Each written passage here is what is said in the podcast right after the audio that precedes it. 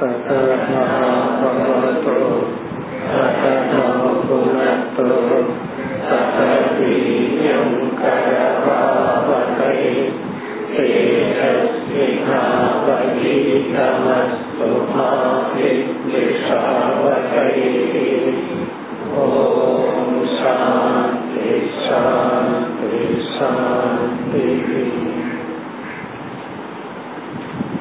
श्लोकं पदिनेल् पदिनेट् सूर्ये चाभ्यर्हणं प्रेष्टम्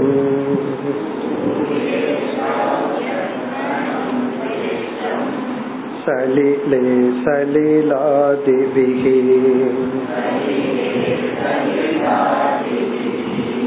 श्रद्धयोपावृतं प्रेष्टम्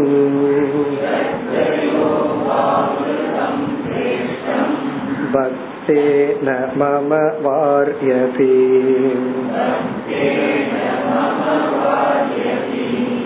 पूर्यप्यभक्तोपकृतम्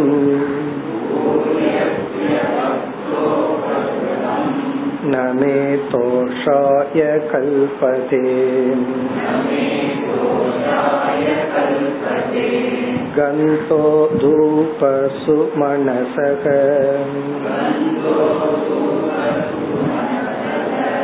दीपोन्नाद्यं च किं पुनः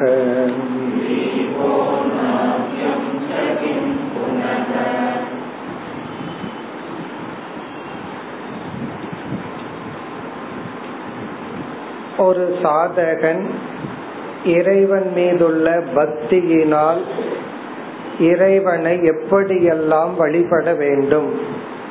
யதா அர்ச்சந்தி. யதா என்றால் எவ்விதத்தில் வழிபட வேண்டும்?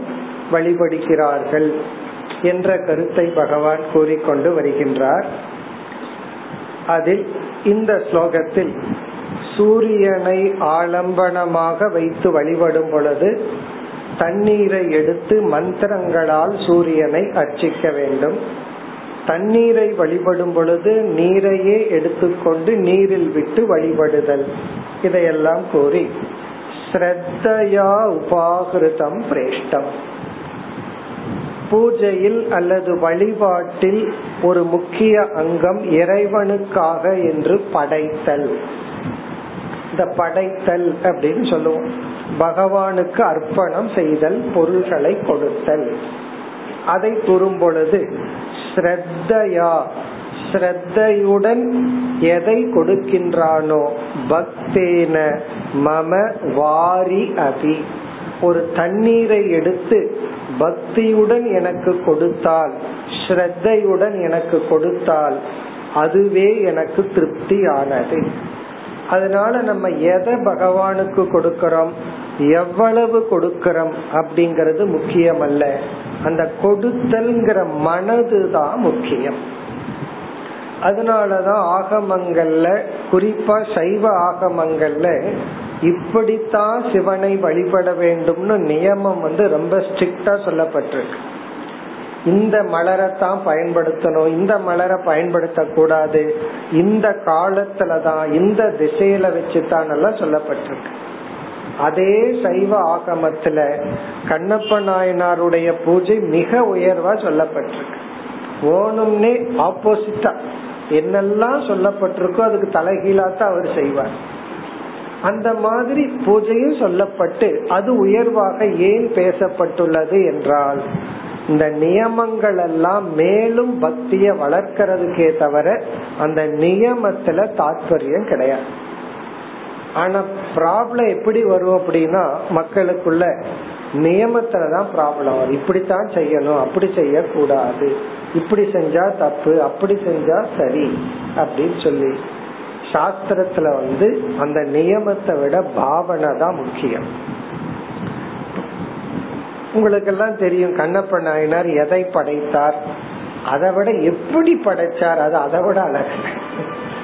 ஒரு கறி தொண்டை எடுத்து சாப்பிட்டு பாப்பாராம் ரொம்ப டேஸ்டா இருந்தா உடனே எடுத்து வச்சிருவாராம் இதுல நம்ம பார்க்க வேண்டியது என்னன்னா ரொம்ப டேஸ்டான சாக்லேட்ட வாயில வச்சுட்டு ஒரு கடியில நம்மால வெளியே எடுக்க முடியுமா? முடியுமா? முடியாது. அந்த ரேப்பரைய சேர்த்து சாப்பிட்டுருவோம். அதுல ஏதாவது ஒட்டிட்டு இருந்ததுன்னு வச்சுக்குவோமே அதை விட மாட்டோம். காரணம் என்ன? அந்த சுவை. அந்த சுவை வந்து அதாக தேரணும் ஆனால் இவருக்கு வந்து எது அதிக சுவையா இவருடைய நாக்குக்கு பட்டுச்சோ அத பகவான் கிட்ட கொடுக்கலாம்ங்கிறதுல இருந்து என்ன வெளிப்படுகிறது? தியாகம். பகவானுக்காக சுவைய தியாகம் செய்கின்றார். அந்த இந்திரிய சுகத்தை பகவானுக்கு தியாகம் செய்கின்றார். அதைத்தான் பகவான் பார்ப்பாரே தவிர நீ எதை கொடுக்கற அப்படிங்கறது முக்கியம் அல்ல எது எனக்கு வேல்யூ ஆனாதோ அதைத்தான் நான் பகவானுக்கு கொடுக்கணும். அவர் மதித்தது அந்த உணவு அந்த பழக்கம் அதை பகவானுக்கு அர்ப்பணம் செய்தார். அதத்தான் இங்க பகவான் சொல்றார். பக்தேன மம வாரி அபி. பக்தி ஸ்ரத்தையுடன் ஒரு தண்ணீரை எனக்கு கொடுத்தாலும் போதும். பிறகு பூரி அபி. பூரி அப்படின்னா அதிகமாக. அபத்த உபகிருதம். பக்தி இல்லாமல் கொடுக்கப்பட்டால். ஒரு எதிர்பார்ப்புடன் இவ்வளவு செஞ்சா பகவான் நமக்கு இவ்வளவு செஞ்சிருவாரோ? இப்படி பண்ணினா இப்படிப்பட்ட பலன் வருமோ? அதாவது கொடுத்து தான் பாக்குறது ஒரு ரிஸ்க் எடுப்போமே. சில பேர் அப்படி ஏதோ ஒரு கேம்பிளிங் மாதிரி. ஒரு ரிஸ்க் எடுத்து பார்ப்போம். வந்தா நல்லது தானே. இந்த ஷார்ட்ஸ்லயும் வரட்டுமே. பூஜையும் பண்ணி வைப்போம் இதையும் பண்ணி வைப்போம் அப்படின்னு சொல்லி இந்த நாலு காலேஜ்ல அப்ளிகேஷன் போடுற மாதிரி கிடைக்கிறதுல கிடைக்கட்டுமே. அப்படிங்கிற மாதிரி சிலர் வந்து பக்தி இல்லாமல் அதிகமான திரவியங்களை பொருள்களை கொடுத்தால் பகவான் வந்து ரொம்ப தெளிவா சொல்றார் நமே தோஷாய கல்பதே எனக்கு அது திருப்தியை தராது. தோஷாயன திருப்தி ந கல்பதேன எனக்கு திருப்தியை கொடுக்காது. அதனால ஒருத்தன் எவ்வளவு கொடுக்கறாங்கிறது முக்கியம் அல்ல அந்த பாவனை கொடுக்க வேண்டும்ங்கிற பாவனை தான் முக்கியம். பிறகு கடைசி வரியில் கந்தக இறைவனுக்காக நல்ல வாசனை பொருள்களை கொடுத்தல் தூபக தூபம் காட்டுதல் சுமனசக அப்படின்னா புஷ்பம். மலருக்கு வந்து ஒரு பெயர் சுமனசக அப்படின்னா மலர்கள். தீபக அன்னாத்தியம் கிம் புனக அன்னம் முதலியவைகள். இப்ப எதையெல்லாம் இதெல்லாம் கிம் புனகன்னா பக்தியுடன் ஒரு தண்ணீரே என்ன திருப்திப்படுத்துதுன்னா பக்தியுடன் இவைகளெல்லாம் செய்தால் என்னை ஏன் திருப்திப்படுத்தாது? அதில் நான் திருப்தி அடைவேன்.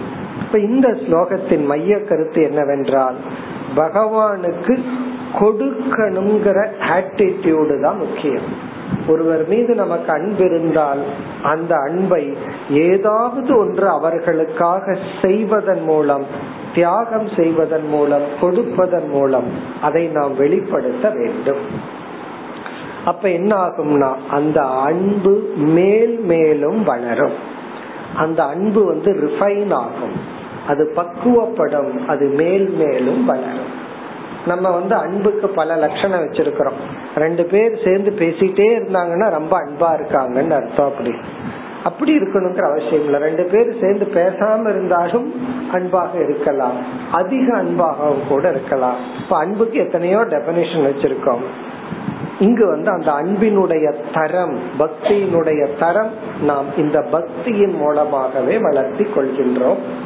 மேலும் இந்த வழிபாட்டு முறையில் சில நியமங்களை பகவான் கூறுகின்றார். அடுத்து பத்தொன்பதாவது ஸ்லோகம். சுச்சி சம்பிருத சம்பாரக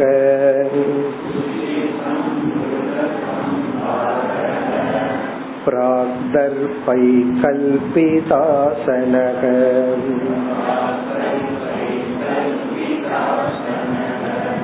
आसीन प्राकुतत्वार्चेत्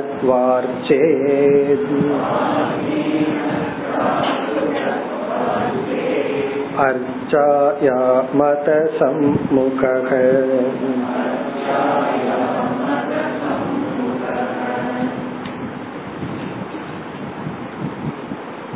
பூஜை செய்பவன் எப்படிப்பட்ட சில ஏற்பாடுகளை செய்ய வேண்டும் சில நியமங்களை கூறுகின்றார் அதில் முதல் நியமம் சுச்சிகி சுச்சிகி சுச்சிகி என்றால் தன்னை தூய்மைப்படுத்தி கொண்டவனாக.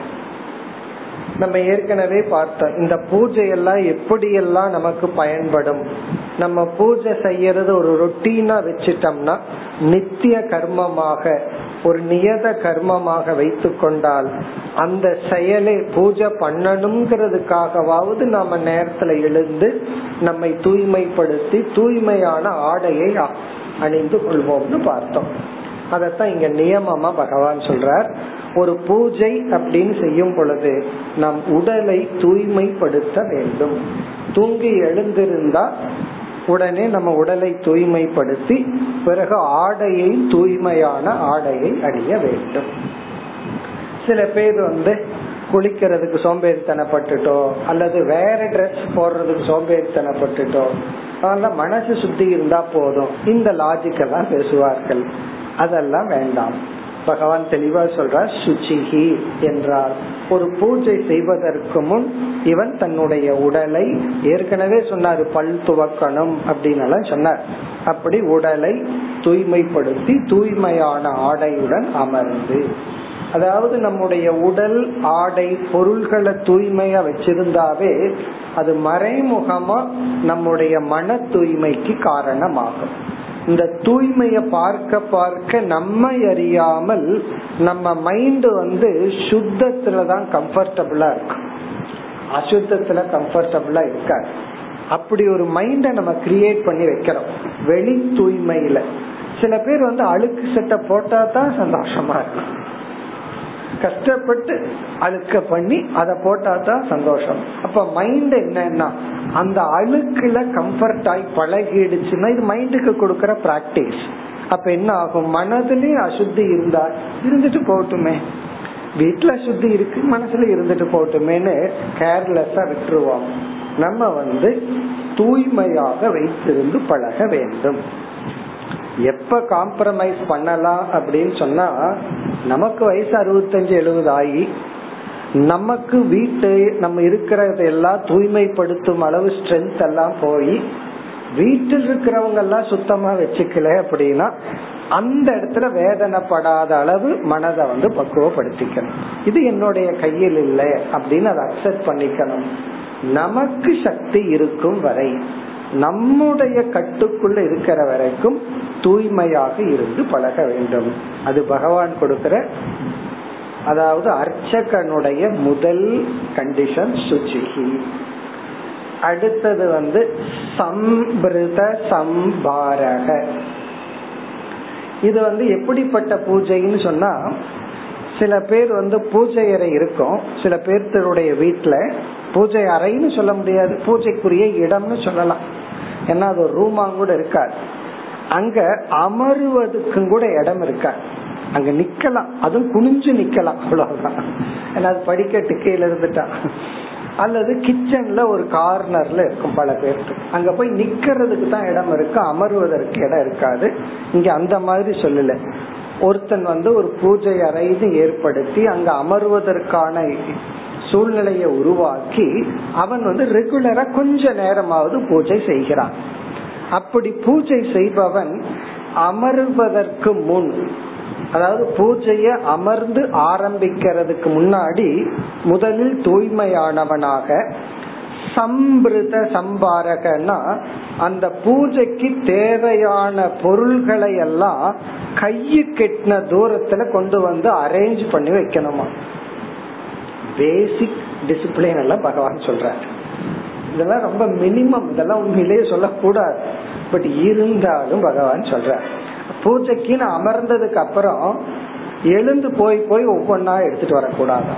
அல்லது அதை கொண்டு வா இதை கொண்டு வான்னு மத்தவங்க கிட்ட சொல்லி கொண்டு இருக்க கூடாது பூஜையை ஆரம்பிச்சிட்டோம் அப்படின்னா நமக்கும் பகவானுக்கும் தான் கான்வர்சேஷன் இருக்கணுமே தவிர வீட்டில் இருக்கிறவங்களுக்கு நமக்கும் பேச்சுவார்த்தை இருக்கக்கூடாது. பொருள்கள் எல்லாம் அப்புறம் ஓடி போய் ஓடி போய் எடுத்துட்டு வரக்கூடாது. இப்ப என்னன்னா சம்பாரக அப்படின்னு சொன்னா பூஜைக்கு தேவையான பொருள்கள். சம்பிரதகனா அத கைக்கு எட்டுற தூரத்துல கலெக்ட் பண்ணி அரேஞ்ச் பண்ணி வச்சு. அதனால நார்மலா ஒழுங்கா கொண்டு வந்து வைத்து. இதுவும் கூட ஒரு டிசிப்ளின் சும்மா பூஜைன்னு இருக்க கூட நம்ம எவ்வளவு புஷ்பம் தேவையோ அதையெல்லாம் எடுத்து அதையெல்லாம் பக்கத்துல வைத்து கொண்டு. இப்போ பூஜைக்கு தேவையான பொருள்களை எல்லாம் ஒழுங்காக முறையாக சேகரித்து வைத்து கொண்டு. அப்படின்னா அதுல அமர்ந்துட்டோம்னா கான்சென்ட்ரேஷன் அதுலதான் இருக்க வேண்டும். பிராக் தர்பைகி கல்பித ஆசனக. பிராக்னா முதலில் தர்பைகி கல்பித ஆசனக. தர்ப்பத்தினால். அதாவது தர்ப்பம்னு அந்த காலத்துல இந்த காலத்துல தர்ப்பத்தினால எல்லாம் நம்ம இரு இருக்கை போட முடியாது. ஒரு ஜமக்காலத்திலயோ துண்டுனாலேயோ ஏதோ ஒன்றில் வந்து கல்பித ஆசனகனா ஒரு ஆசனத்தை அமர்வதற்கு இவன் அமைத்து கொள்ள வேண்டும். அதாவது நின்றுட்டே ஒரு நிமிஷம் பகவான வழிபடுவதும் ஒரு பிரேயர் தான். ஆனால் கொஞ்ச நேரம் பூஜை பண்ணணும் அப்படின்னு சொன்னா இவன் அமர்ந்து கொண்டு அந்த அமர்வதற்கு தேவையான ஆசனத்தை ஒழுங்காக அமைத்து கொண்டு. அப்படி அமர்ந்துட்டான்னு சொன்னா பூஜை முடிகிற வரைக்கும் தேவையான பொருள்களை எல்லாம் சேகரித்து வைத்துக்கொண்டு இவன் பூஜையை ஆரம்பிக்க வேண்டும். பிறகு ஆசீனக பிராக் உதக் சம்முக வா. அர்ச்சாயாம்.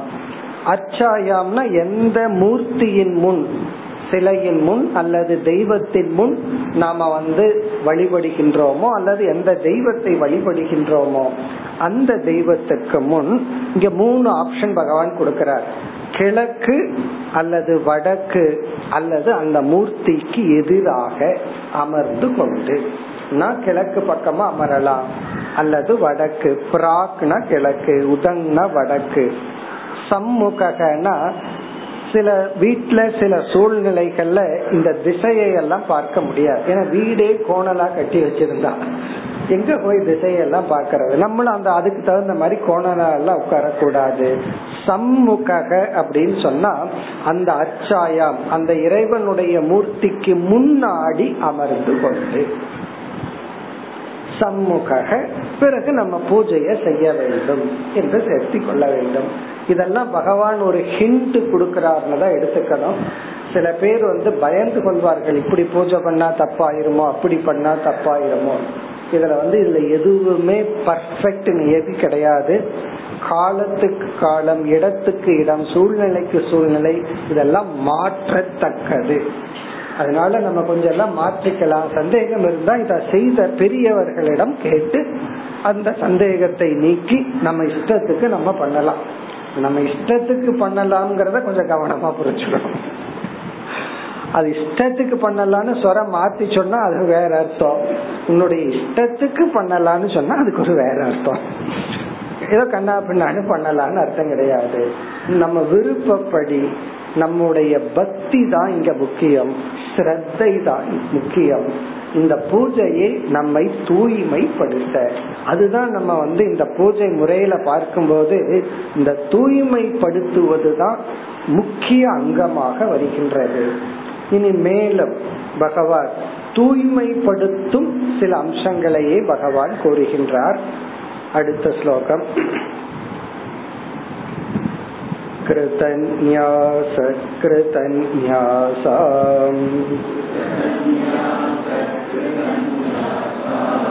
मदर्चां पाणिना मृजे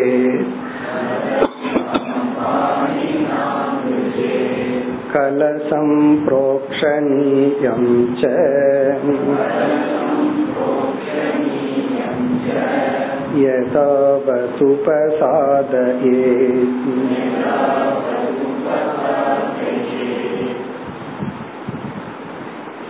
கிருதன்யாசக சென்ற ஸ்லோகத்துல சுச்சிகிங்கிற சொல்லல தண்ணீராலும் தூய்மையான ஆடையாலும் உன்னை தூய்மையானவனா வச்சுக்கணும்னு சொன்னார். அதாவது பூஜைக்கு முன்னாடி குளிச்சுட்டு உடலை தூய்மைப்படுத்தி கொண்டு தூய்மையான ஆடையுடன் அமர வேண்டும் சொன்னார். இந்த இடத்துல கிருத்தன்யாசகன்னா உடல் தூய்மையா இருக்கு ஆடை தூய்மையா இருக்கு. இப்ப நம்முடைய உடலிலுடைய அங்கங்கள் எல்லாம் தூய்மை ஆக வேண்டும். நம்முடைய கை தூய்மையாகணும் வாய் தூய்மையாகணும் பாதங்கள் தூய்மையாக வேண்டும் விரல்கள் தூய்மையாக வேண்டும். இத தூய்மைப்படுத்துறது எப்படின்னா இல்லையே நான் சோப் எல்லாம் போட்டு கை கழுவிட்டனே அப்படின்னா அது தூய்மையான சுத்திய கொடுக்கும். இது வந்து மந்திரத்துல அங்கங்களை சுத்திப்படுத்துதல். வேதத்தில் உள்ள சில மந்திரங்களினால் அல்லது ஆகமத்தில் உள்ள சில மந்திரங்களினால அங்க சுத்தி உடலில் உள்ள கைகள் கால்கள் வாய் போன்ற அங்கங்களை பகுதிகளை தூய்மைப்படுத்துதல். எப்படி சஷ்டி கவசத்துல ஒவ்வொரு அங்கத்தையும் சொல்லி இந்த அங்கத்தை இந்த தேவதை காக்க வேண்டும்னு பிரார்த்தனை பண்றோம் அல்லவா? அதே போல அந்தந்த தேவதைகளை மந்திரங்களால் நம்முடைய அங்கங்களை தூய்மைப்படுத்துவதுதான் கிருதன்யாசக என்று சொல்லப்படுகிறது. கிருதன்யாசம் என்றால் அங்க சுத்திகி தத்தத் மந்திரைகி அங்க சுத்திகி ஏற்கனவே பார்த்தோம் தான் அதாவது ஞாசம் அப்படின்னு சொன்னா சுத்திகி வைத்தல். ஒரு இடத்துல இருந்து இனி ஒரு இடத்துல வைக்கிறது. இந்த இடத்துல எதை வைக்கிறோம்னா அந்தந்த தேவதைகளை அந்தந்த அங்கத்துல வைக்கிறோமா. நீ வந்து இந்த அங்கத்திலிருந்து என்னை தூய்மைப்படுத்து எனக்கு பலத்தை கொடு சக்தியை கொடு அப்படின்னு சொல்லி கிருதன்யாசக நம்முடைய முழு உடலையே தூய்மைப்படுத்துதல். இனி பகவான் சொல்ல போற பிறகு அதாவது எந்த தேவதைய தெய்வத்தை அந்த சிலையில பார்க்கிறோமோ அந்த தெய்வத்தை முதல்ல நம்மளுடைய உடல்லையே பார்க்கணுமா? முதல்ல நமக்குள்ள ஆவாகனம் செய்து அதை எடுத்து அந்த வெளியிருக்கிற பொருள்கள்ல வைக்கணுமா? அப்ப அந்த ஈஸ்வரனை முதல்ல நமக்குள் இன்வோக் பண்ணணும். நம்ம சரீரத்துல ஆவாகனம் செய்ய வேண்டும். அப்ப என்ன ஆகுதுன்னா நம்ம உடம்பே இப்பொழுது சிலையாகி விடுகின்றது. வழிபடத்தக்க பொருளாக நம்முடைய உடலாகி விடுகிறது. அப்ப கிருதன்யாசகன்னு சொன்னா பூஜை செய்பவனுடைய உடல் இப்பொழுது தூய்மைப்படுத்தப்படுகிறது. நம்ம உடம்பே இப்ப தூய்மைப்படுத்தப்படுகிறது. அடுத்தது என்ன தூய்மைப்படுத்தப்படுகிறது? கிருதன்யாசாம் மதச்சாம் பிறகு எந்த இறைவனை வழிபடுகின்றோமோ அந்த இறைவனை முன்னாடி ஒரு ஆலம்பனத்தின் மூலமா வழிபடுவோம். லிங்கமோ சாலிகிராமமோ ஒரு சிலையோ அல்லது ஒரு படமோ அதன் மூலமா தானே வழிபடுகிறோம். இப்ப அதை தூய்மைப்படுத்த வேண்டும். இப்ப கிருதன்யாசாம் அப்படிங்கறது வந்து அந்த ஆலம்பனத்தை தூய்மைப்படுத்துதல். ஏன்னா சில சமயங்கள்ல அந்த பொருள்லயே டஸ்ட் எல்லாம் படைஞ்சு பழிஞ்சிருக்கும் அதையெல்லாம் தூய்மைப்படுத்தியதற்கு பிறகும் மீண்டும் சில மந்திரங்கள்னால அந்தந்த தேவதைகளை அந்தந்த ஆலம்பனத்தில் உள்ள அங்கங்களில் நம்ம வந்து இன்வோக் பண்ணணும். சில மந்திரங்கள்னால அந்தந்த இடத்துல நீ வந்து குடி கொண்டுடு அப்படின்னு சொல்லணும். சந்நிதி குருன்னு சொல்றமல்ல. இந்த இடத்துல வந்து நீ குடிகொண்டிருன்னு சொல்லி வணங்க வேண்டும். கிருதன்யாசாம் மதர்ச்சாம். மதர்ச்சாம் அப்படின்னா என்னை வழிபடுகின்ற மூர்த்தியில். என்னை வழிபடுகின்ற அந்த உருவத்தில் அதை நீ எப்படிப்பட்ட மூர்த்தியை வச்சிருந்தாலும் அந்த மூர்த்தியை நீ மந்திரத்தினால் தூய்மைப்படுத்த வேண்டும். பிறகு பாணினாமிருஜேத். கையினால அந்த மூர்த்தியை தூய்மைப்படுத்த வேண்டும். அப்படின்னு என்ன அர்த்தம்? இப்ப நம்ம கடவுளையே தீண்டுகின்றோம். கடவுளையே நம்ம தொடறோம். அப்படி கடவுளையே நம்ம தொடும் பொழுது நம்ம தூய்மையாக அந்த கை தூய்மையானதாக இருந்து அந்த ஈஸ்வரனை நாம் தூய்மைப்படுத்துகின்றோம். உண்மையிலேயே நம்ம தூய்மைப்படுத்த போற நம்ம என்ன பண்றோம்னா பகவான சுத்தப்படுத்துறோம். பகவான குளிக்க வைக்கிறோம். பகவான தூய்மைப்படுத்துறோம். அதுக்கு முன்னாடி நாம தூய்மையாகி பாணினான நம்ம கையினால அந்த மூர்த்தியை நாம் தூய்மைப்படுத்த வேண்டும். சில பக்தியுள்ள அர்ச்சகர்கள் எல்லாம் பார்த்தோம்னா சில சமயங்கள்ல நல்ல அலங்காரம் பண்ணும்போது விசேஷ நாள்ல அவர்களுக்கே கடல தண்ணீர் வந்துடும் காரணம் என்ன? அந்த பூஜை பண்ணி பண்ணி சில பேர்த்துக்கு சிறந்த போயிடும் அது வேற. நம்ம பாசிட்டிவ் உதாரணத்துக்கு வருவோம். பாசிட்டிவா சில பேர் பார்த்தோம்னா அவர்கள் அதை உருகி அதை தொடும் பொழுதே அவர்களுக்கு கை நடுக்கும் காரணம் என்னதான்? பக்தியினுடைய வெளிப்பாடு. பிறகு இரண்டாவது வரியில் கலசம் புரோக்ஷணீயம் யதாவத் உபசாதையே எல்லா ரிலீஜியன் எல்லா மதத்திலையும் சிலதெல்லாம் பொதுவா இருக்கிறத நம்ம கவனிச்சோம்னா ஆச்சரியமா இருக்கும் பொதுவா என்ன இருக்கு அப்படின்னா இந்த தூய்மைப்படுத்தும் சாதனையில முக்கியமா இருக்கிறது ஜலம் நீர் தண்ணீர். அது எல்லா ரிலீஜியன்ல இருக்கு. நல்லதுக்கு இருக்கு கெட்டதுக்கு இருக்கு. இப்போ ஒரு மந்திரம் இருக்கு அந்த மந்திரத்தை வந்து நம்ம தண்ணீர் முன்னாடி வச்சு தண்ணீர்ல அந்த மந்திரத்தை சொல்லி அந்த நீர் எடுத்து நம்ம மீது தெளிக்கிறோம்னு வச்சுக்குவோமே. அது என்ன ஆகுதா? மந்திரம் அந்த நீர் வழியா நம்மை தூய்மைப்படுத்துகிறது. அப்ப இந்த தண்ணீரை வந்து இன்டர்மீடியட்டா நம்ம பயன்படுத்துறோம். நம்மை தூய்மைப்படுத்தும் சாதனை. அதாவது உடலை தூய்மைப்படுத்துறது சாதாரண தண்ணீர். மந்திரத்தினால நம்ம எப்படி தூய்மைப்படுத்துறோம்? டைரக்டா முடியாது இல்லையா? அப்ப என்ன பண்றோம்னா அந்த மந்திரத்தை தண்ணீர்ல முன்னாடி வச்சு மந்திரத்தை சொல்றோம். இப்ப அந்த அந்த தண்ணீர்ல என்ன இருக்கும்னா மந்திர சக்திய தண்ணீர் வாங்கி வச்சுக்குதான். அத நம்மீது தெளிக்கும் பொழுது அது நம்மை தூய்மைப்படுத்துகின்றது. இந்த கும்பாபிஷேகத்துல எல்லாம் என்ன பண்றோம்? ஒரு கும்பத்துல தண்ணீரை வச்சு அத்தனை மந்திரங்களும் சொல்லி அந்த தண்ணீர் வந்து அது என்ன பண்ணுதான் மந்திர சக்தி எல்லாம் வாங்கி வச்சுக்கலாம் பிறகு என்ன பண்றோம்? பகவானுக்கு அதுல விட்டு அந்த தண்ணீர் என்ன பண்ணதுன்னா அந்த அர்ச்சா இருக்கே பகவானுடைய சிலை அதை தூய்மைப்படுத்தி அதுக்கு சக்தியை கொடுத்து அந்த தண்ணீரை நம் மீது தெளிக்கும் பொழுது அது நம்மை தூய்மைப்படுத்துகிறது. இது நல்ல விஷயத்துக்கும் அதுதான்.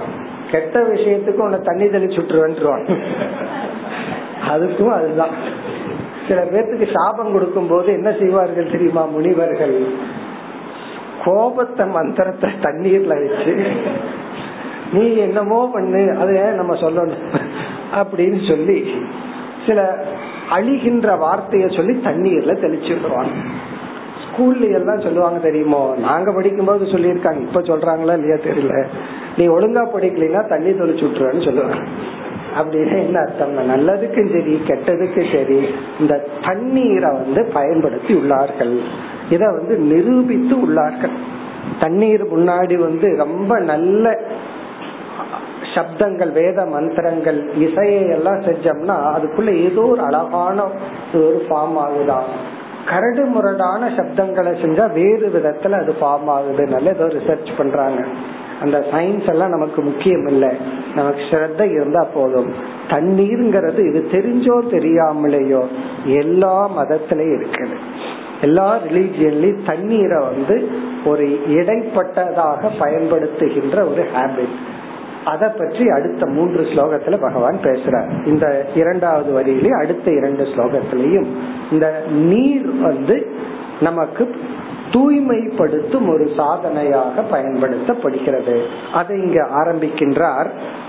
கலசம் புரோக்ஷணீயம் கலசம்னா ஒரு கலசத்தை எடுத்துட்டு அதற்குள்ள தண்ணீரை நிரப்பி அந்த நீரை தூய்மைப்படுத்தணும். அந்த நீருக்குள்ள என்ன பண்ணுவார்கள்னா வில்வத்தையோ அல்லது துளசியையோ போட்டு சந்தனம் முதலியவைகளை எல்லாம் உள்ள போட்டு எஸ்பெஷலி சில கோயில்களுக்குள்ள போனோம் அப்படின்னா அந்த தீர்த்தம் இருக்கே அது நம்ம வீட்டில எல்லாம் பண்ண முடியாது. அவ்வளவு ஒரு வாசனையுடன் சுவையெல்லாம் இருக்கும். அதெல்லாம் என்னன்னா அந்த செம்பு இதுல போட்டு அதுல சில திரவியங்களை எல்லாம் போடுவார்கள். அதற்கெல்லாம் நியமம் எல்லாம் இருக்கு. இங்க பகவான் டீட்டெயிலா சொல்லல. போட வேண்டியதை போட்டுன்னு சொல்லிட்டார். எந்த நீருக்கு எதை போடணுமோ அதை போட்டு புரோக்ஷணீயம் அப்படின்னு சொன்னா புரோக்ஷணத்துக்காக ஜலத்தை தயார் செய்ய வேண்டும். உபசாதையே யதாவத்னா சாஸ்திரத்துல சொன்ன முறைப்படி உபசாதயத்தின ப்ரிப்பேர் பண்ணி வைக்க வேண்டும். பக்கத்துல வச்சுக்கணுமா? புரோக்ஷணியம்னா அதாவது புரோக்ஷனை செய்வதற்கான தேவையான நீர்களை தேவையான சாதனைகளுடன் அதாவது எது எந்த புரோக்ஷனைக்கு எதை கலக்கணும்? அப்படி எல்லாம் இருக்கு. அவைகளை எல்லாம் நீ தயார் செய்து கொள் உபசாதயத்துல தயார் செய்து கொள் சென்ற ஸ்லோகத்துல சம்பிருத சாரகன் சொன்னாரு. அதத்தான் இங்கேயும் சொல்கின்றார். இப்போ புரோக்ஷணீயம்னா எதற்கு எங்கு எதை புரோக்ஷனை செய்ய வேண்டுமோ அதை தயார் செய்ய வேண்டும். இவ்வளவு சொல்லிட்டு இருக்கிறமே இந்த புரோக்ஷணம்னா என்னன்னு தெரியலன்னு சில பேர்த்துக்கு சந்தேகம் வரலாம். புரோக்ஷணம் அப்படின்னா தெளித்தல். தண்ணீர் தெளிக்கிறது புரோக்ஷணம். அது எப்படி சும்மா அப்படி தெளிச்சா கிடையாது. ரூல் படி யாராவது மீர் கையை சாப்பிட்டு இருக்கிற கையை யாராவது மீர் தெளிச்சா அது வந்து அநாகரீகம். அது செய்யக்கூடாது. இது வந்து அதனாலதான் கையில தெளிக்காம மா இலை இருக்கே. அதுல வச்சு அதுல தெளிக்கிறது. சில சமயம் வேற இல்லைன்னா அந்த உத்தரணை ஸ்பூன்ல எடுத்து அதுல தெளிக்கிறது. அது எப்படி நான் மந்திரத்தை எல்லாம் சொல்லி அது ஒரு விதமான ஆசீர்வாதம் சொல்ற ஆசீர்வதிக்கிறது. ஒருத்தரை வந்து அக்ஷதைய போட்டு ஆசீர்வதிக்கலாம். அல்லது புரோக்ஷணீயம் ஜலம். புரோக்ஷிக்கத்தக்க அந்த ஜலத்தின் மூலமா ஆசீர்வாதம் பண்ணலாம். இப்ப இந்த ஸ்லோகத்துல வந்து புரோக்ஷணியம் ஜலம் கலசம் ஜலத்தை எல்லாம் தயார் பண்ணிக்கணும்னு சொல்லிட்டார். அடுத்த இரண்டு ஸ்லோகத்துல அதை எதற்கு எப்படி பயன்படுத்த வேண்டும்னு ஜஸ்ட் ஒரு சாரா சாரமா பகவான் கூறுகின்றார் அடுத்த இரண்டு ஸ்லோகங்கள் तदस्भिर्देवयजनम्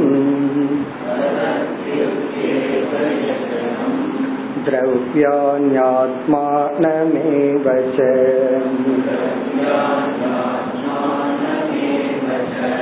प्रोक्ष्य पात्राणि त्रीण्यद्भिः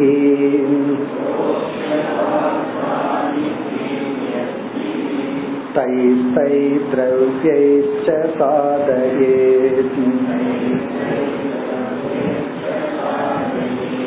पाद्यमार्क्यमाचमनीयातम्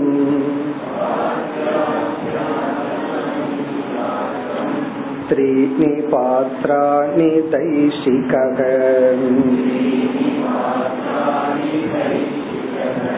कृताशीर्ष्णातशिकया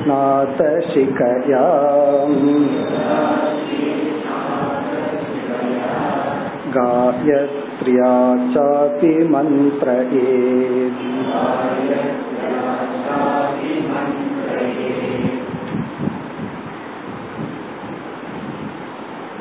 தது அத்பிகி அந்த நீரால். அதாவது புரோக்ஷணம் செய்யத்தக்க விதத்தில் பாத்திரத்தை தண்ணீரை தயார் செய்து கொள்ள வேண்டும். அந்த நீரால் மூன்று இடத்தில் புரோக்ஷணம் செய்ய வேண்டும்னு இங்க முதல் வரியில சொல்ற புரோக்ஷணம் செய்து அதை தூய்மைப்படுத்தி கொள்ளுதல். அந்த மூன்று இடம் என்ன? தேவயஜனம் திரவியாணி ஆத்மானமேவச்ச. இந்த மூன்று இடத்துல புரோக்ஷணம் செய்து அந்த இடத்தை அதை தூய்மைப்படுத்தி கொள்ளுதல். தேவயஜனம்னா எந்த இடத்துல நம்ம இறைவனை வச்சு அந்த இறைவனை பூஜை பண்றனமோ பண்றமோ அந்த இடத்தை தூய்மைப்படுத்த வேண்டும். தேவயஜனம்னா பூஜா ஸ்தானம். பூஜைக்குரிய இடத்தை நாம் தூய்மைப்படுத்துதல். வெறும் பிசிக்கல் பியூரிட்டி போதாது. மந்திரங்களினால் புரோக்ஷனை செய்யத்தக்க விதத்தில் அந்த நீரை தயார் செய்து கொண்டு அதுல சில மந்திரங்களை எல்லாம் சொல்லி மந்திரத்தினாலே அதை தூய்மைப்படுத்தி மற்ற திரவியங்களினாலும் அந்த நீரை தூய்மைப்படுத்தி அங்கு புரோக்ஷனை செய்ய வேண்டும். அந்த இடத்துல புரோக்ஷனை செய்துட்டா அது வந்து வணங்கத்தக்க இடம் ஆகிறது பகவான் வந்து அமரத்தக்க இடம் ஆக்கி விடுகிறது. அப்புறம் அங்க வந்து கால் வைக்கிறதோ வேற அசுத்தமான பொருளை வைக்கிறதோ அல்லது தேவையற்ற பொருளை வைக்கிறதோ கூடாது. அடுத்தது திரவியாணி பூஜைக்குரிய பொருள்கள். பூஜைக்கு பயன்படுத்தப்படும் பொருள்கள். அதாவது வந்து மலர் போன்ற பொருள்கள் அல்லது நைவைத்தியம் போன்ற. ரொம்ப பேர் வந்து இதை தவறா புரிந்து கொள்கிறார்கள். இப்ப யாராவது வந்து மலரை வந்து பூஜைக்குன்னு கொடுத்தா அந்த குருக்கள் வந்து அதை புரோக்ஷனை பண்ணி வாங்கிக்குவார். இல்ல சில பேர் வந்து ஏதோ தீட்டு அதுக்காக அப்படி பண்றாரு. நம்ம வந்து தொட தொட தக்கவர் அல்ல. அந்த தீட்டு கழிகிறதுக்கு அப்படி பண்றார் அப்படின்னு நம்ம நினைச்சுக்கிறோம். அப்படி அல்ல. அந்த மலரை வந்து தெய்வத்துக்குரிய பொருளாக மாற்றுவதற்காக மந்திரத்தினால அதை நம்ம புரோக்ஷனை பண்றோம். இது வந்து யாரையும் கீழ்ப்படுத்துவதற்காக அல்ல. சில பேர் அப்படி நினைச்சுக்க புரோக்ஷனை பண்றத தொழிக்கிறாரு சொன்னா ஏதோ ஆகாதவங்க நம்ம அதனால இப்படி பண்றாங்க. அப்படி கிடையாது. அந்த திரவியத்தை தூய்மைப்படுத்துதல் யாரு கொடுத்தாலும் சரி.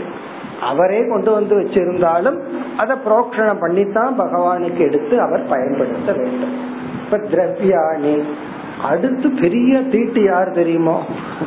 ஆத்மானம். நம்ம மீதே நம்ம புரோக்ஷணம் பண்ணிக்கிறோம். அப்படின்னு என்ன? பூஜை செய்பவனை தூய்மைப்படுத்துதல். சில பேர் எடுத்து தலையில அவங்களே போட்டுக்குவாங்க அதை சில பேர் பார்த்துட்டு அது என்ன அவரே அவருக்கு ஆசீர்வாதம் பண்ணிக்கிறாரு. அப்படி எல்லாம் நினைக்கூடாது ஒருத்தர் அப்படி சொன்னா அவரே அவருக்கு தொழிச்சுக்கிறாரு அப்படி. அது அவர் அவரை தூய்மைப்படுத்தி கொள்றார். அவர் அவருக்கு ஆசீர்வாதம் பண்ணல. அவர் அவரை தூய்மைப்படுத்தி கொள்கின்றார். அப்படி தன்னை தூய்மைப்படுத்தி கொள்ளுதல் இதெல்லாம் ஒரு பாவனையில. ஆனா இந்த பாவனை பொய் தானேன்னு இங்க வேதாந்த பேசக்கூடாது. இந்த பாவனை பொய் அப்படின்னு சொன்னா நான் அசுத்தமானவன்கிறது ஒரு பாவனை தானே அதுவும் பொய் தானே.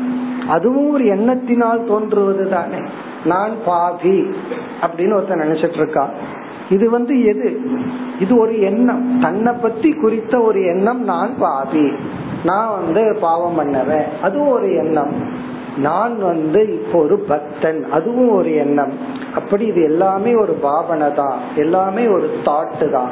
அப்படி ஒரு நம்மை குறித்து பூஜா வேளையில் ஒரு தகுதியானவன் தூய்மையானவன்கிற ஒரு எண்ணத்தை உருவாக்க இந்த புரோக்ஷணீயம் ஜலம்.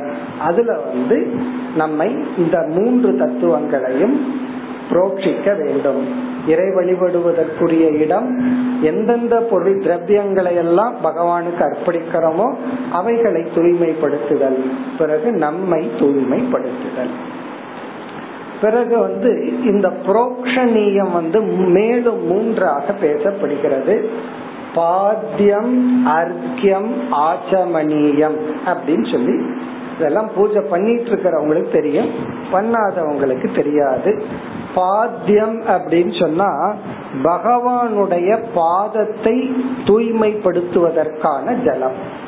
பகவானுடைய பாதத்தை தூய்மைப்படுத்துவதற்கு பாத்தியம். அர்க்கியம் அப்படின்னு சொன்னா பகவானுக்கு அர்ப்பணிக்கின்ற பொருள்களை தூய்மைப்படுத்துவது. ஆச்சமணியம் அப்படின்னு சொன்னா வாயை தூய்மைப்படுத்துவது. சாப்பிட்டதுக்கு அப்புறமோ சாப்பிடுறதுக்கு முன்னாடியோ ஆச்சமணியம் அப்படின்னு சொன்னா வாயை தூய்மைப்படுத்துதல். இது எல்லாமே பாவனை தான்.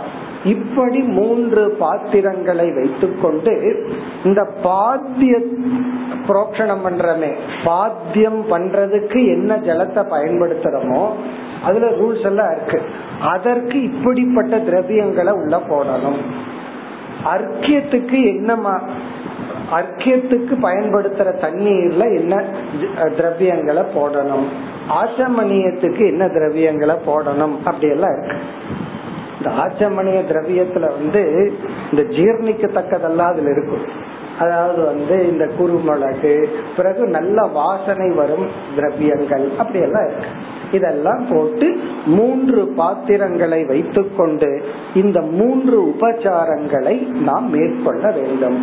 அதுதான் அடுத்த பகுதி. புரோக்ஷிய பாத்ராணி த்ரீனி அத்பிகி.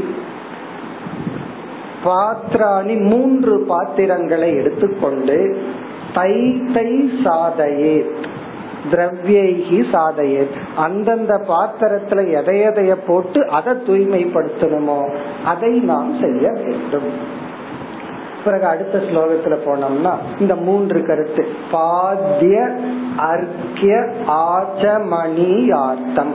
பாத்தியத்துக்காக அர்க்கியத்துக்காக ஆச்சமணியத்துக்காக த்ரீனி பாத்ராணி மூன்று பாத்திரங்களை எடுத்துக்கொண்டு தயார் செய்து கொண்டு அதன் மூலமாக இறைவனை யார் வழிபட வேண்டும்? தைஷிகக தைஷிககன பூஜகக பூஜை செய்பவன். பிறகு வந்து எந்தெந்த மந்திரத்தை பயன்படுத்தணுங்கிற ஹிண்ட பகவான் கொடுக்கிறார். ஹிருதா சீர்ஷ்ணா அத சிகயா ஹிருதா அப்படின்னா ஹிருதயாய நமகங்கிற மந்திரத்தை பயன்படுத்தணும். சீர்ஷ்ணா அப்படின்னு சொன்னா சிரசே ஸ்வாக சிகயானா சிகாய வஷட். பிறகு காயத்ரியாச்ச அபிமந்திரையே. பிறகு எந்த தேவதையை வழிபடுகின்றோமோ அந்த தேவதைக்குரிய காயத்ரியினால் மந்திரங்களினால் வழிபட வேண்டும். இங்க ஸ்வாக வஷட் அப்படிங்கிற சொற்களுக்கெல்லாம் அர்த்தம் கிடையாது. ஸ்தோபம்னு சொல்லப்படும். அந்த சொல்லே மங்களகரமானது. ஆனா அந்த சொல்லெல்லாம் சிலது இண்டிகேட் பண்ணும். இப்ப ஸ்வதாங்கிற சொல் வந்து பித்திருக்களுக்கு இதை பயன்படுத்தணும். சுவாகங்கிற சொல் தேவர்களுக்கு அர்ப்பணம் பண்ணணும். அப்படிங்கறத இண்டிகேட் பண்ணும். இந்த பீஜ மந்திரம் எல்லாம் சொல்லுவோம். அந்த மந்திரத்துக்குன்னு சில சமயங்கள் அர்த்தம் இருக்காது. ஏன்னா அந்த சப்தமே மங்களகரமானதுன்னு சொல்லுவாங்க. இதனுடைய சாராம்சம் என்னன்னா நம்ம இந்த அளவு பூஜை பண்றோமோ இல்லையோ அது வேற விஷயம். ஏன்னா பூஜை பண்றதே ஆப்ஷன் ஏற்கனவே நமக்கு அதுல ருச்சி இருந்து பழகி இருந்து பண்ணிட்டு இருந்தா ஓகே அப்படி இல்லைன்னா ஏதோ ஒரு விதத்துல இறைவனை வழிபடணும். பின்னாடி நம்ம பார்க்க போறோம் பூஜையே மூன்று பிரதானமா இருக்கும். ஒன்று வந்து சரீர பிரதானம். சில பேர்த்துக்கு பக்தி வந்தா ஊர் ஊரா போக ஆரம்பிச்சிடும் கோயில் கோயிலா போக ஆரம்பிச்சிடும் அப்ப அங்க பக்தி இவங்க எப்படி வெளிப்படுத்துகிறார்கள்? பாத யாத்திரை போறது கோயிலுக்கு போறது.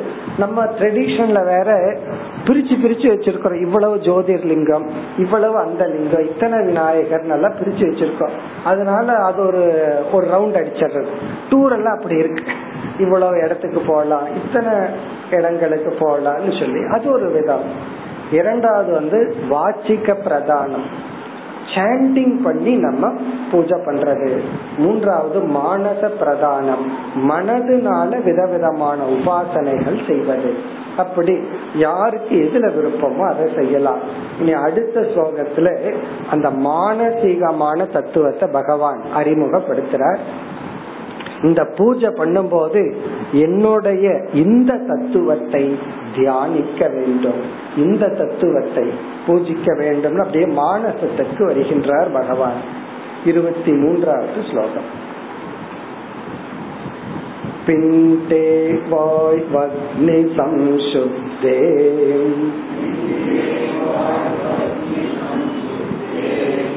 कृपद्मस्तां परां मम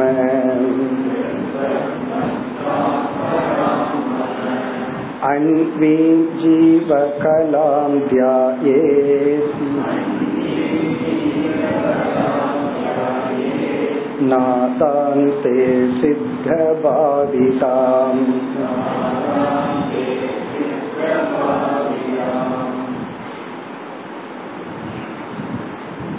முதல் பகுதியில் நம்முடைய உடல் ஜலத்தினால் தூய்மை ஆகின்றது. அதற்கு பிறகு தூய்மையான ஆடையினால் நம்மை தூய்மைப்படுத்தி நம்ம பூஜையில் அமர்கின்றோம். பிறகு மேலும் உள் உடல் இது வந்து வெளியே தெரிகிற உடல். நமக்கு உள் இருக்கிற உடல் தூய்மையாக வேண்டும் என்றால் இப்ப இந்த பகுதியில பகவான் சொல்றார் அது அதை தூய்மைப்படுத்துவது பிராணாயாமக. பிராணாயாமத்தின் மூலமாக நம்முடைய உடல் தூய்மை அடைகின்றது. உடல் தூய்மை அடைகின்றதுன்னா நோய் நீங்கிறதே ஒரு தூய்மை தான் உடல்ல எல்லா நோயும் வச்சிருந்தோம்னா அது என்ன தூய்மை தான் சில பேரு காலையில பிரேக்ஃபாஸ்ட் வந்து கை நிறைய மாத்திரையா கலர் கலரா வச்சுக்குவாங்க. கேட்டா இது இதுக்கு அதுக்கு அதுக்குன்னு சொல்லி வச்சுட்டு சாப்பிடுறது அதுக்கெல்லாம் பாக்ஸே வந்திருக்கு. மாத்திரைய பொட்டி வச்சுக்கிறதுக்கு பாக்ஸே வந்திருக்கு. மூணு போட்டு பட்டம் ஒரு பொட்டி போட்டு காலை மாலை மதியம்னு போட்டு மண்டே டியூஸ்டேன்னு இந்த பென்சில் பாக்ஸ் போல மாத்திரைக்கு பாக்ஸ் எல்லாம் இருக்கு. அது என்ன எல்லா நோயும் உள்ள வச்சுக்கிறது தூய்மை அல்ல. பிராணாயாமம் என்ன செய்யும்னா உடலில் உள்ள நோய்களை நீக்கி நம்மை தூய்மைப்படுத்தும். அது மட்டுமல்ல மன உறுதியையும் கொடுக்கும். அதனால இங்க வந்து பிராணாயாமத்தின் மூலமாகவும் ஒரு சாதகன் ஒரு பக்தன் தன்னை தூய்மைப்படுத்தி கொள்ள வேண்டும். இதெல்லாம் வந்து நம்ம ட்ரெடிஷனை பார்த்தோம் அப்படின்னா இந்த பூஜை பண்ணும்போது பிராணாயாமம் ஒரு பார்ட்டா இருக்கும். ஆனா இப்ப பாத்தீங்கன்னா அது ஒரு ஸ்டைலா இருக்கு. பார்த்தா இல்ல. சும்மா அப்படி இப்படின்னு மூக்குல இது பண்ணுவாங்க இந்த குழந்தைகள்லாம் பார்த்தா இது ஒரு ஸ்டைல் போல் இருக்கு. பூஜை பண்ற ஸ்டைல் போல் இருக்கு. அப்படின்னு நினைச்சுக்கிறது. அது எப்படி ஒரு செகண்ட் இப்படி இப்படின்னு பூஜை பண்ண முடியும்னா அதுவும் ஒரு பாவனையா போயிடுச்சு. எதை பாவனையா பண்ணணும்?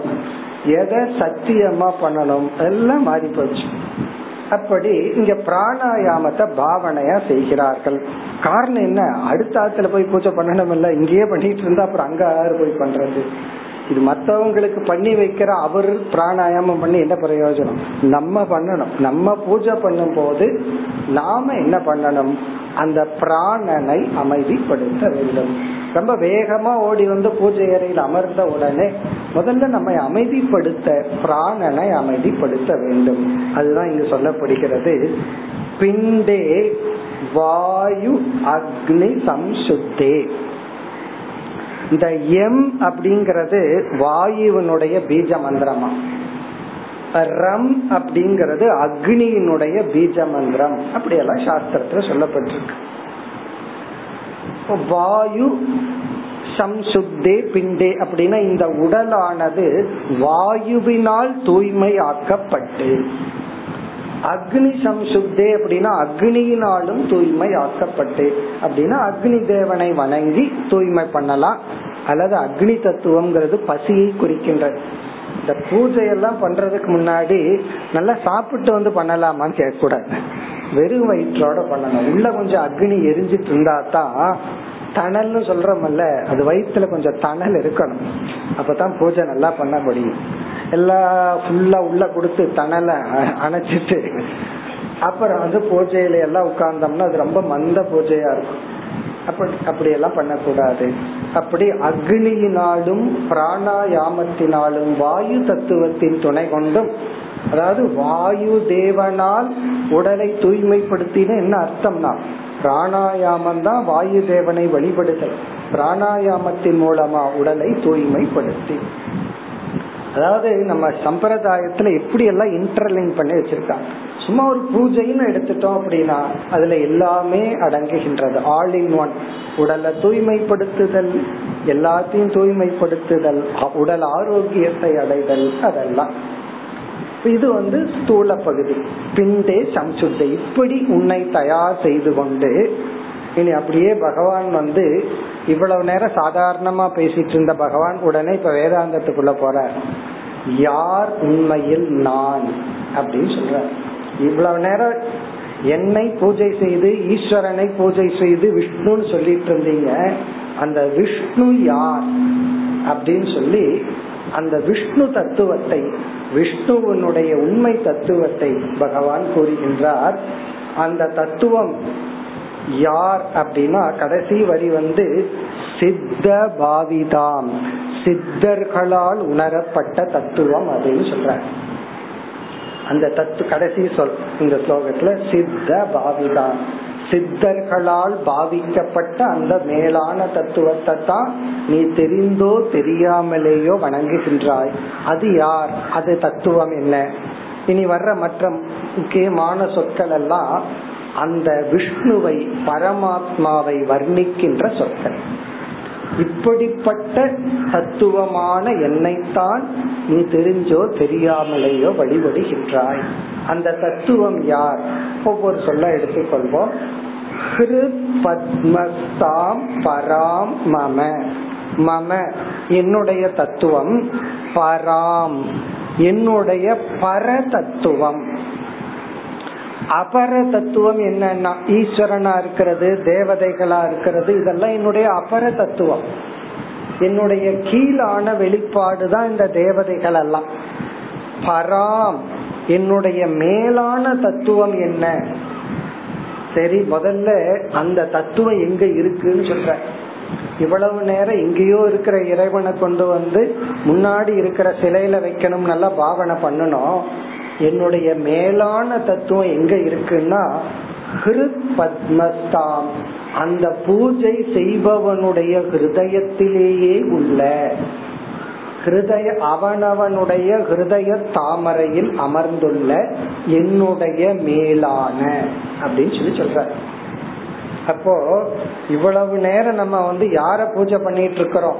எங்க இருக்கிற இறைவனை பூஜை பண்றோம்னா நம்முடைய ஹிருதயத்தில் இருக்கின்ற அந்த மேலான தத்துவம்.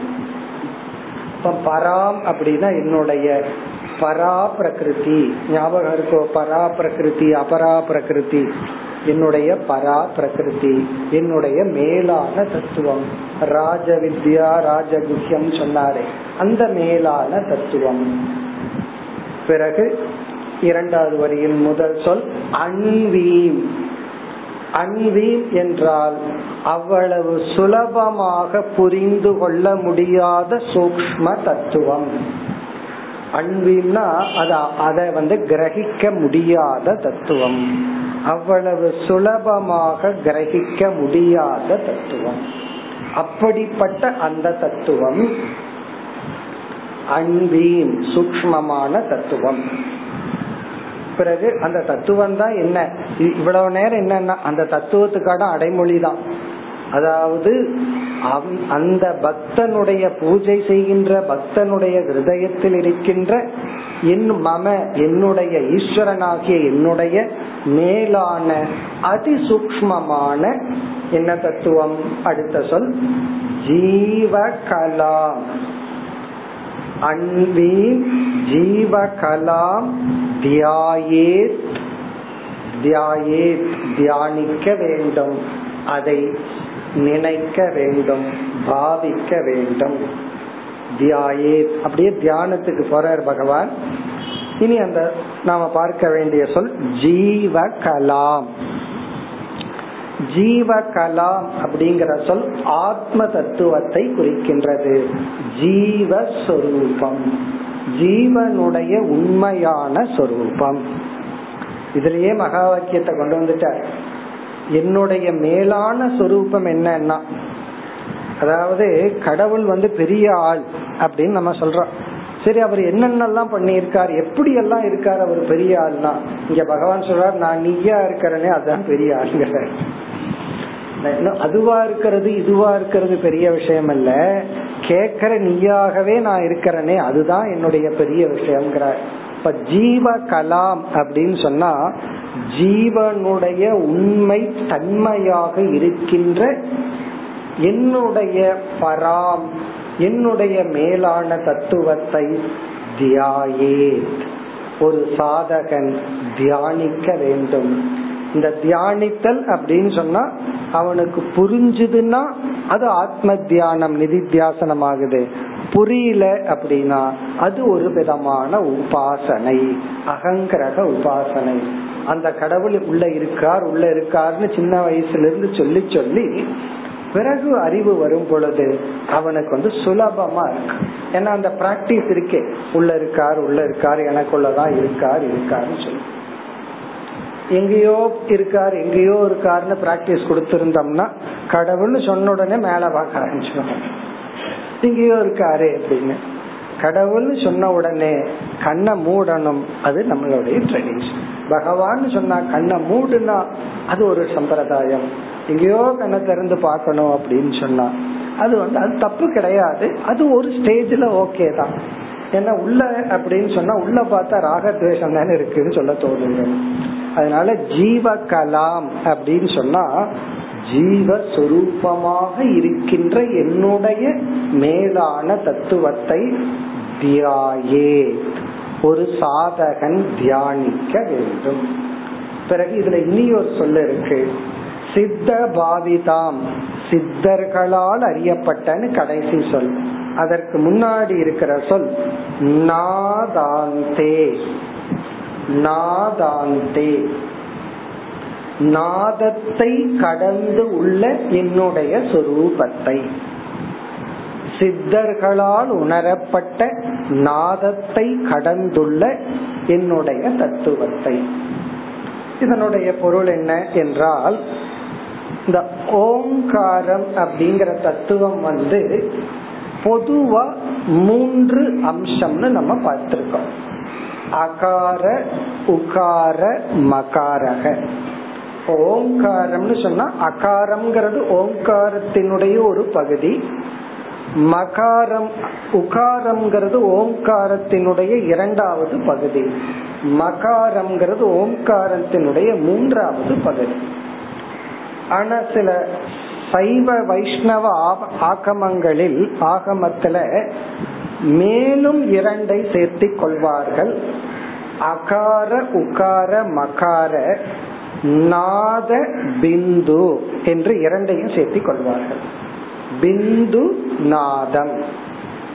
பிந்துங்கிற தத்துவத்தையும் நாதம்ங்கிற தத்துவத்தையும் சேர்த்து கொள்வார்கள். இந்த இரண்டும் சேர்ந்து ஐந்து பகுதி ஓங்காரம் ஆகிறது. இந்த நாதம் பிந்து அப்படிங்கறது வந்து இது மாண்டூக்கியத்துக்கு போயிடணும் இப்ப திடீர்னு நம்ம மாண்டூக்கியத்துக்கு போனா ஞாபகம் வந்துடும் இந்த ஓங்காரத்தை ரெண்டா பிரிச்சிருக்கிறோம். அர்த்தம் சப்தம்னு பிரிச்சோம். ஆப்ஜெக்ட் பிறகு சப்தம். நாத பிந்துங்கிறது சப்த பிரபஞ்சத்தை குறிக்கின்றது.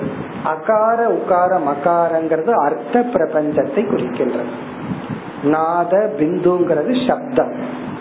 இப்ப நாதாந்தே அப்படின்னு சொன்னா இந்த ஐந்து கடந்து இருக்கின்ற தத்துவம். பொதுவா அகார உக்கார மகாரத்தை கடந்து இருக்கிற தத்துவத்தை துரிய தத்துவம்னு சொல்லுவோம். இப்ப அதோட இரண்டு சேர்த்தப்பட்டுள்ளது அவ்வளவுதான். நாதம் பிந்து. அப்படின்னு அர்த்த பிரபஞ்சத்திற்கும் சப்த பிரபஞ்சத்திற்கும் கடந்து உள்ள அந்த தத்துவத்தை சித்தர்களால் உணரப்பட்ட ஜீவஸ்வரூபமாக இருக்கின்ற என்ன தத்துவத்தை தான் ஒருவன் தியானிக்கின்றான் அல்லது தியானிக்க வேண்டும். மேலும் அடுத்த வகுப்பில் தொடரும் को नहीं को ज्ञान को नमोदय चले को